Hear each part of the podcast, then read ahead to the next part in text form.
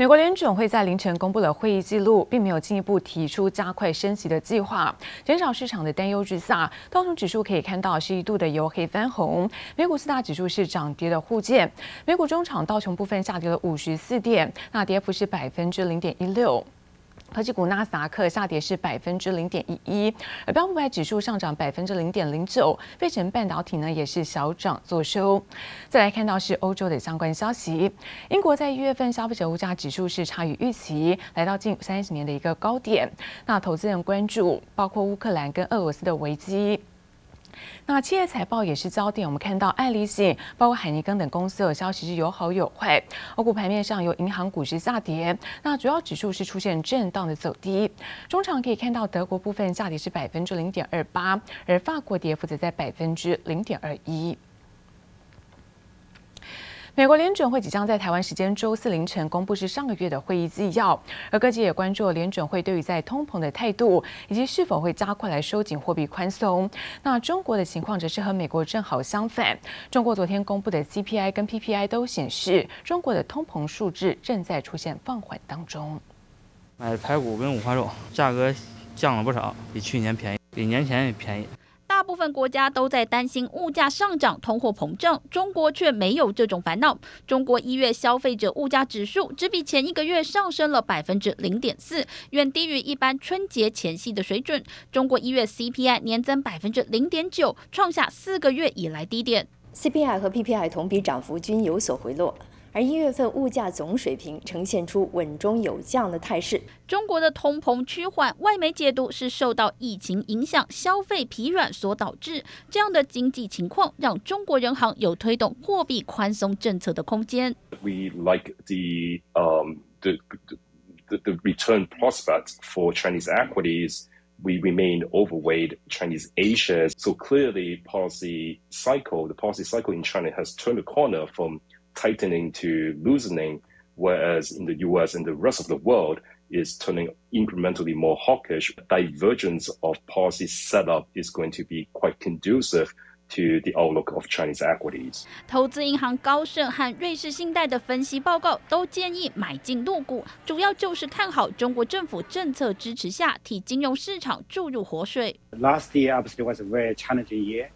Uh, for the tech sector and the markets broadly, uh, uh, on the back of sweeping regulations, I think the tech sector has reached the you know level of better compliance.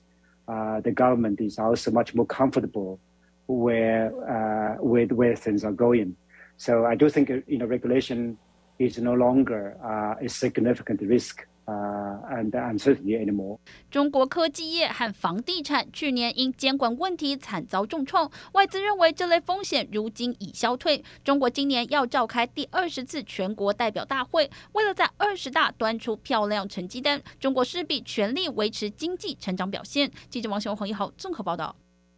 而智慧手机的竞争市场似乎转向折叠式的手机。最新呢，苹果的折叠机渲染图曝光，这外形类似有三星这个掀盖式的一些设计。那后置包括镜头的排列跟手机齐平，预计在二零二三年以前就会来做登场。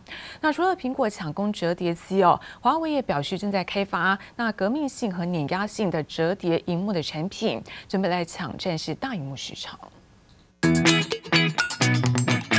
贝壳式造型设计，乍看之下还真的跟对手三星的 Z Flip 系列有几分相似。苹果 iPhone 十三系列热卖，让果粉对二零二二年的新机期待值大增。最新就有知名设计师根据爆料消息自行设计出苹果折叠机的渲染图，以上下翻盖式的设计取消连接部。而根据分析师郭明奇预估，折叠的 iPhone 渴望在二零二三年之前发布。全新的设计期盼能吸引消费者的目光。Also plays around with ideas like make the device waterproof by going portless and featuring a tightly sealed hinge. He also throws around the idea of the foldable iPhone featuring an M1 chip, which sounds like a good idea and concept. 其实折叠手机市场目前已经百家争鸣，小米 Mix Fold 折叠机展开为八点零一寸，还有四镜头的效果。第二款折叠机预计二零二二年上半年会登场。而 Pro 第一款的折叠机 Find N 内萤幕七点一寸，采用全球首款的精工拟锥式铰链。华为的 P 五零以上下翻折轻巧为主，萤幕大小六点九寸。而华为最新内部谈话曝光，常务董事余承东表示，目前正在开发具有碾压效应折叠荧幕产品。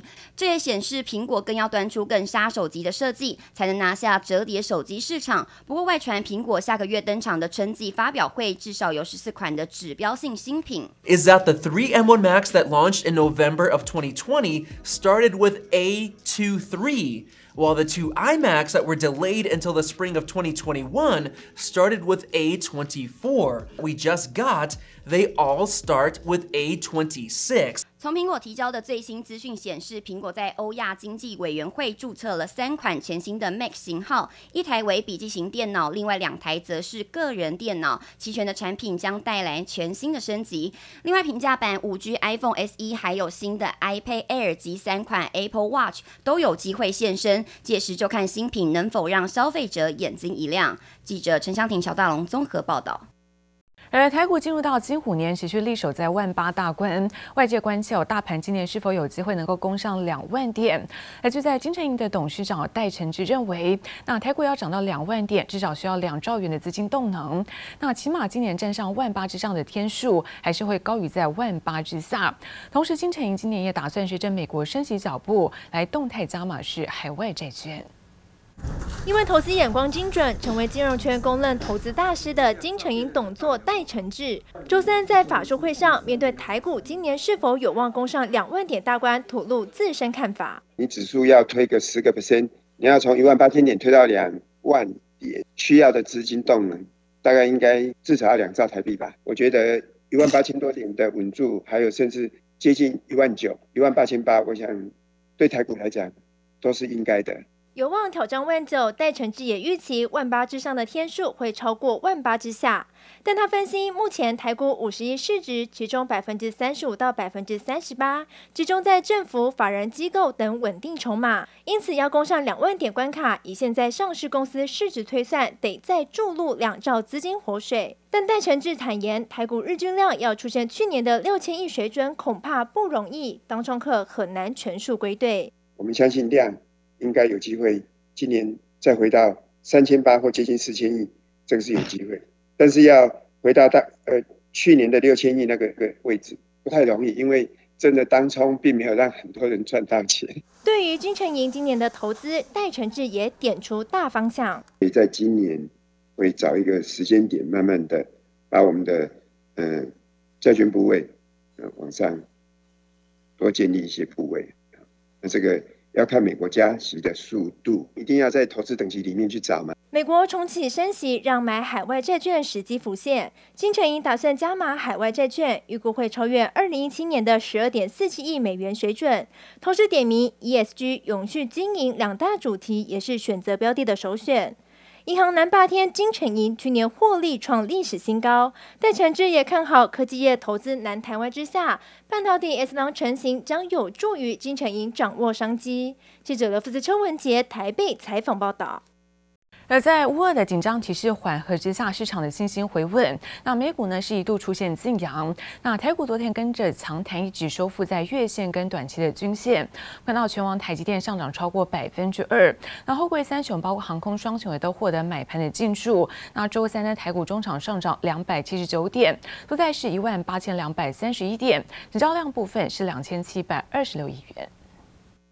乌俄危机暂时缓解，带动美股强弹，也激励台股周三开高走高。台积电开盘大涨十二元，电子全指股红海、联发科上扬，航空航运族群也成为盘面焦点，带领指数上涨超过两百点。前一阵子这个晶片类股、哦半导体类股、科技类股这个地方的大跌，那在这一个啊讯息哦战争的讯息比较舒缓之后的话，这个地方也开始大涨，然后做一步的反做进一步的反弹。当然，在这一个传产类股的话，最主要还是受到这一个啊货运啊，尤其是航空双雄这个地方的一些带动。电金传产同步走高，投信也持续加码台股，连续十二天买超逾三百一十七亿元，刷新史上第四高连买金额纪录，也创下近十四年半来新高。主要锁定广达、开发金及世新 KY 等绩优股。摊开过去投信前三高的连买金额，集中在二零零七年，当时台股在五个月内上涨近两千点，从七千八百六十一点涨到九千八百五十九点，涨幅达百分之二十五。投信在因为在去年底跟今年初都有发行了非常多的基金，尤其是这一个元宇宙相关的基金，或者是能源，或者是这一个电动车相关的基金，所以这募集来资金的话，势必是一定一定要加码台股。那加码台股的情况底下，就会看到呃这几个月哦，投信这个地方成为台股呢呃可能是最大的一个买盘力量所在。不过，分析师也提醒，在联准会即将升息的影响下，近期台股量能普遍不到三千亿，短期操作上还是要居高思维。记者黄宏明旭台北采访报道。而航空双雄脚踏着营运的利多题材，在虎年开红盘以来，股价呢成为是盘面的多方焦点。那新引短线是当冲客的进场，当中占比度突破了六成。那昨天成交量双双突破是四十万张，复制了在去年航运股的一些货柜股的走势。那也有网友开始讨论说，那长荣航有没有机会成为是下一个长荣？来自于在财经专家朱家宏分析，那航空股恐怕没有办法复制在去年货柜股的走势，建议在回档之后再找。找机会来做买进。而全球的笔电控制晶片大厂义隆电，那持续跨入式汽车的电子市场，在昨天宣布取得奇美车电那超过是三成的股权，同时拿下是四席的董事，未来将会结合是义隆 AI 技术，那展开新时代先进的驾驶辅助系统，那共同开拓是国内外的一个汽车市场。另外看到台泥布局在新能源的脚步不停歇，子公司有在三元能源科技，那不仅要再砸下三亿元，成立全台首座的高阶锂电池的实验。是，同时也启动是集团的征才计划，预计在两年之内要招募超过三百五十人。全球笔电控制晶片大厂翼龙近期积极跨入汽车电子市场，决定策略性投资奇美车电，持股超过三成，并拿下四席董事，由翼龙电董事长叶宜浩担任奇美车电的董事长。翼龙电表示，未来将结合翼龙 AI 技术，展开新世代先进驾驶辅助系统，提供具有竞争力的产品，共同开拓国内外汽车市场。此外，翼龙也与国内电动车业者共同将相关主动控制系统拓展到海外，要来尝试这块庞大商机。台泥近期积极布局新能源事业。继旗下三元能源科技去年在高雄建造台湾首座超级电池工厂后，现在又在砸下三亿元成立全台湾首座高阶锂电池实验室。主要进行研发先进制程，同时台泥也展开二零二二年集团征才计划，建立全方位管理团队培训，预计两年内将招募超过三百五十人。联强旗下三 C 通路商联强越南，通过去年字节财报，营收两百五十亿元，再创历史新高，不仅大幅成长百分之五十六，税后净利十点一亿元也同步改写新高，更比去年大幅翻倍成长百分之一百一十二。展望今年，联强越南更乐观看好营运将持续强劲成长。台开再度传出跳票消息，证交所表示，台开今天再度发生存款不足所产生的金融机构退票状况。尤其根据统计，截至十六号为止，台开未办理清偿注记的跳票就共有六张，总金额高达二点四六亿元，引发外界哗然。根据规定，一旦台开遭到停止交易后，仍无法改善财务状况，依照时程推估，最快十一月恐怕就会遭到强制下市。记者综合报道。而科技业的薪资哦，是羡煞了不少人。有一名自称 IC 技术副理的网友表示说，那自己去年年收超过了四百万，没有想到同业朋友至少也有六百万，那掀起了讨论。而最近在科技业有抢人的大战 K 打，半导体设备龙头艾斯摩尔开出了硕士新鲜人，那年薪是上看到一百六十万元。台积电为了留才有，在高档实施库藏股，更有首度开出政治学博士的职缺，也引发了外界的高度关注。四百万在台湾应该算是偏高吧？对，科技业的年薪应该都算蛮高的。呃，可能一般上班族来讲，确实会蛮羡慕的。科技业高薪资令人好羡慕。一名自称 IC 厂技术副理的网友发文表示，自己七十四年次，去年年收超过四百万元。原本已经沾沾自喜，没想到和几位同业朋友一聊，才惊觉其他人最少也有六百万。文章掀起网友讨论科技业薪资行情。有人指出，现在新人年薪调查大概是三百五十万税前，三十岁平均是六百到七百万。文组生纷纷喊当初选错组，还有人说自己是八十二年次非工科，只有九十几万。就是看产业点。那如果我我是应征研发缺，那我希望的薪资就会比较高。在公司在招募的时候，那个呃底薪开太低，没有人要做啊，所以就只能提高，所以可能做个两两三年，新人进来的钱会够。半导体业留才抢人各出奇招，就连半导体巨头台积电，为了留才，甚至十六号还破天荒在股价高档实施库藏股，就是为了因应公司发行限制员工权利新股，将增加流通在外股数，为抵消所造成的股权稀释影响，因此实施库藏股以避免股本膨胀。而科技大厂纷纷提高薪资福利，十九号将举办线上征才的半导体设备龙头艾斯摩尔，今年大举招募一千人，效奖。金平均五个月起，硕士新鲜人，年薪上看一百六十万。男子科技产业园区将在十八号征才，日月光、华泰等等十七家知名科技大厂，释出超过一千个工作机会。呃，目前国际上其实最抢手就是这种跨国及、国际化的半导体工程人才，是为了进一步的求才跟留才，我们持续在啊强化我们的这个在薪资福利上面的一个竞争力。不过，就算技术高薪，但是人才还是真的好缺。缺根据人力银行统计，半导体业人才缺口创七年新高。好消息是，文组生也有更多管道挤进科技业窄门。人力银行最新调查，五大职务类别最有机会，分别是稽核、财务、业务、销售、系统维护以及屏保、品管类人员。随着半导体需求越来越高，科技业抢人大战也日益升温。记者刘志友、连世修台北采访报道。